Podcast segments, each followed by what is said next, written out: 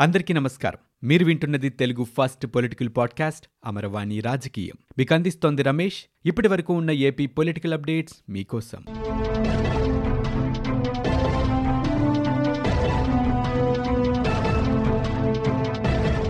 దేశవ్యాప్తంగా ఉప ఎన్నికల షెడ్యూల్ను కేంద్ర ఎన్నికల సంఘం విడుదల చేసింది. రెండు లోక్సభ పద్నాలుగు అసెంబ్లీ స్థానాలకు ఉప ఎన్నికలు నిర్వహించనున్నట్లు తెలిపింది. ఆంధ్రప్రదేశ్లోని తిరుపతి లోక్సభకి తెలంగాణలోని నాగార్జున సాగర్ శాసనసభ స్థానానికి ఉప ఎన్నికలు జరుగుతాయి. దీనికి సంబంధించి ఈ నెల ఇరవై మూడున నోటిఫికేషన్ జారీ చేస్తున్నట్లు ఈసీ వెల్లడించింది. ఏప్రిల్ పదిహేడున తిరుపతి నాగార్జున సాగర్ ఎన్నికల పోలింగ్ నిర్వహిస్తారు. ఈ నెల ముప్పై వరకు నామినేషన్ల దాఖలకు ఈసీ గడువు విధించింది. ఈ నెల ముప్పై ఒకటిన నామినేషన్ల పరిశీలన ఏప్రిల్ మూడున నామినేషన్ల ఉపసంహరణకు ఎన్నికల సంఘం గడువు నిర్ణయించింది. మే రెండున ఓట్ల లెక్కింపు చేస్తారు. వైఎస్సార్ కాంగ్రెస్ పార్టీ ఎంపీ బల్లి దుర్గాప్రసాద్ మృతితో తిరుపతిలో తెరాస ఎమ్మెల్యే నోముల నరసింహయ్య మరణంతో నాగార్జున సాగర్లో ఉప ఎన్నిక అనివార్యమైంది. ఇక ఉప ఎన్నికల స్కెడ్యూల్ ప్రకటనతో ఆయా ప్రాంతాల్లో ఎన్నికల కోడ్ అమల్లోకి వచ్చింది. తిరుపతి లోక్సభ ఉప ఎన్నికకు వైఎస్సార్ కాంగ్రెస్ పార్టీ అభ్యర్థిని ఖరారు చేసింది. పార్టీ అభ్యర్థిగా డాక్టర్ గురుమూర్తిని సీఎం జగన్ నిర్ణయించారు. ఈ మేరకు వైఎస్సార్ కాంగ్రెస్ పార్టీ కేంద్ర కార్యాలయం ఒక ప్రకటన విడుదల చేసింది. ఇక తిరుపతి ఎంపీగా ఉన్న బల్లి దుర్గాప్రసాద్ అనారోగ్యంతో మృతి చెందిన నేపథ్యంలో ఈ ఉప ఎన్నిక జరుగుతోంది. ఆయన తనయుడు బల్లి కళ్యాణ చక్రవర్తికి ఎమ్మెల్సీగా అవకాశం ఇచ్చిన నేపథ్యంలో డాక్టర్ గురుమూర్తిని లోక్సభ అభ్యర్థిగా వైఎస్సార్ కాంగ్రెస్ పార్టీ ప్రకటించింది. తిరుపతి లోక్సభ ఉప ఎన్నికకు సిపిఎం అభ్యర్థిని ఖరారు చేసింది. పార్టీ అభ్యర్థిగా నెల్లూరు యాదగిరిని ప్రకటించింది. కేంద్ర ప్రభుత్వ వైఫల్యాలను ఎండగట్టేందుకు తిరుపతి పార్లమెంటు ఉప ఎన్నికలో సిపిఎంకు అవకాశం ఇవ్వాలని ఆయన మాట్లాడారు. రాష్ట్ర ప్రభుత్వ దౌర్జన్యాలు అన్యాయాన్ని ప్రతిఘటిస్తూనే కేంద్రంలోని భారతీయ జనతా పార్టీ చేస్తున్న అరాచకాలను ప్రజల్లోకి తీసుకువెళ్ళి ఓటు వేయాలని అభ్యర్థిస్తారని ఆయన పేర్కొన్నారు. ఇక సిపిఎం పార్టీ ఎప్పుడూ ప్రజల పక్షాన ఉంటూ ప్రజావాణిని వినిపిస్తూ అన్యాయంపై పోరాటం కొనసాగిస్తోందని ఆయన పేర్కొన్నారు. డిప్యూటీ మేయర్పై సీఎం వైఎస్ జగన్మోహన్ రెడ్డి కీలక నిర్ణయం తీసుకున్నారు. త్వరలోనే ప్రత్యేక ఆర్డినెన్స్ ద్వారా ఇద్దరు డిప్యూటీ మేయర్లు ఇద్దరు వైస్ చైర్మన్ల నియామకాన్ని చేపట్టనున్నారు.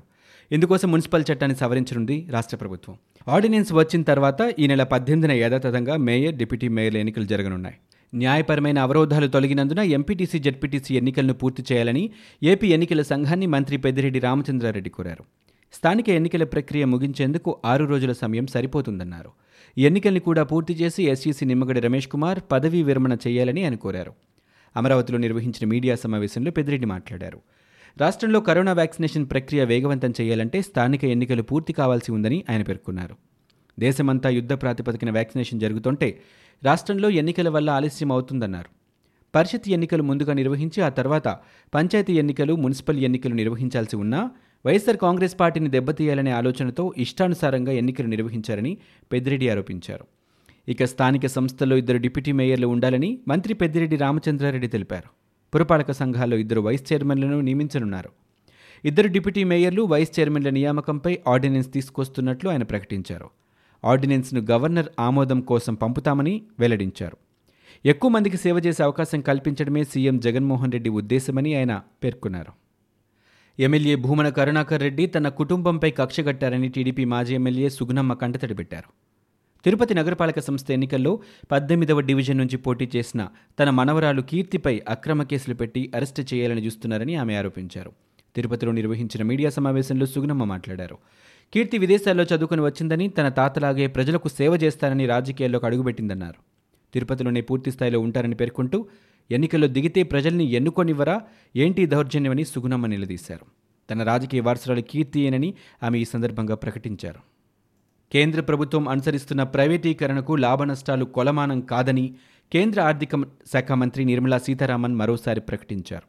ప్రైవేటీకరణ ద్వారా సమకూరిన వనరుల్ని వివిధ సామాజిక అభివృద్ధి కార్యక్రమాలకు వినియోగించటమే ప్రస్తుతం ప్రభుత్వం ఉద్దేశమని వివరించారు.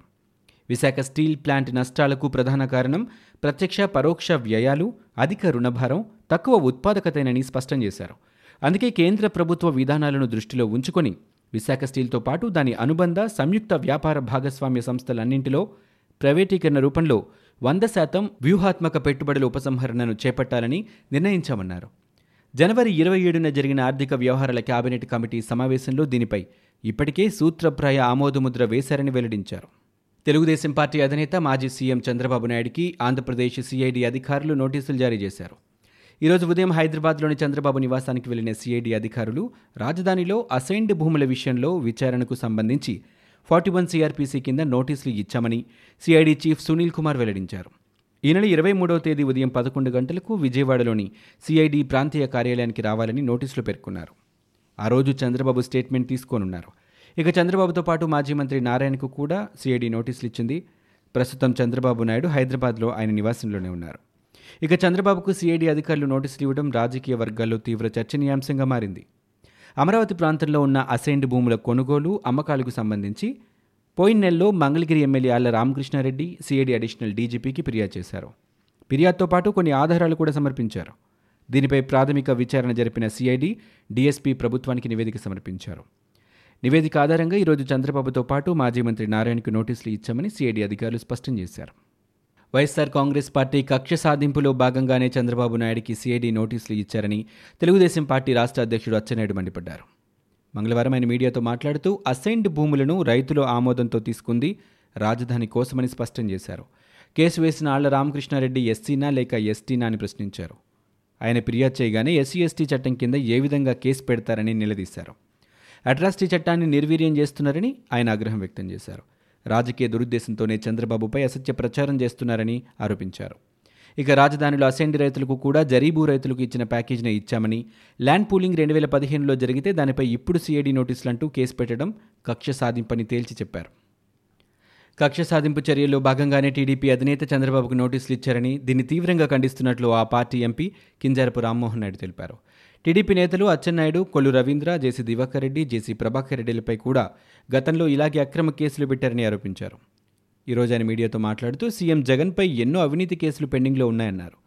వైకాపా నేతలపై అవినీతి కేసులు ఉన్నందునే టీడీపీ నేతలపై బురద జల్లాలని ఇలా కేసులు పెడుతున్నారని ఆయన ధ్వజమెత్తారు. ఏపీలో కరోనా కేసులు క్రమంగా పెరుగుతున్నాయి. గడిచిన ఇరవై నాలుగు గంటల్లో ఇరవై మూడు వేల నాలుగు వందల పదిహేడు కరోనా పరీక్షలు నిర్వహించగా రెండు వందల అరవై ఒక్క కేసులు నిర్ధారణ అయ్యాయి. ఈ మేరకు రాష్ట్ర వైద్య ఆరోగ్య శాఖ బులెటిన్ విడుదల చేసింది. దీంతో రాష్ట్రంలో నమోదైన మొత్తం కేసుల సంఖ్య ఎనిమిది లక్షల తొంభై రెండు వేల రెండు వందల అరవై తొమ్మిదికి చేరుకుంది. రాష్ట్ర వ్యాప్తంగా ఇప్పటి వరకు ఏడు వేల నూట ఎనభై ఐదు మంది బాధితులు ప్రాణాలు కోల్పోయారు. ఒక్కరోజు వ్యవధిలో రాష్ట్రంలో నూట ఇరవై ఐదు మంది పూర్తిగా కోలుకోగా ఇప్పటి వరకు రాష్ట్రంలో కోరుకున్న వారి సంఖ్య ఎనిమిది లక్షల ఎనభై మూడు వేల ఐదు వందల ఐదుకు చేరుకుంది. ప్రస్తుతం రాష్ట్రంలో ఒక వెయ్యి ఐదు వందల డెబ్బై తొమ్మిది యాక్టివ్ కేసులున్నట్లు ఆరోగ్య శాఖ పేర్కొంది. ఇవి ఇప్పటివరకు ఉన్న ఏపీ పొలిటికల్ అప్డేట్స్. మీరు వింటున్నది అమరవాణి రాజకీయం తెలుగు ఫస్ట్ పొలిటికల్ పాడ్కాస్ట్. నేను Ramesh. For more details visit WWW dot Amaravani dot in We also available on Spotify Gaana Apple podcast iTunes and Google podcast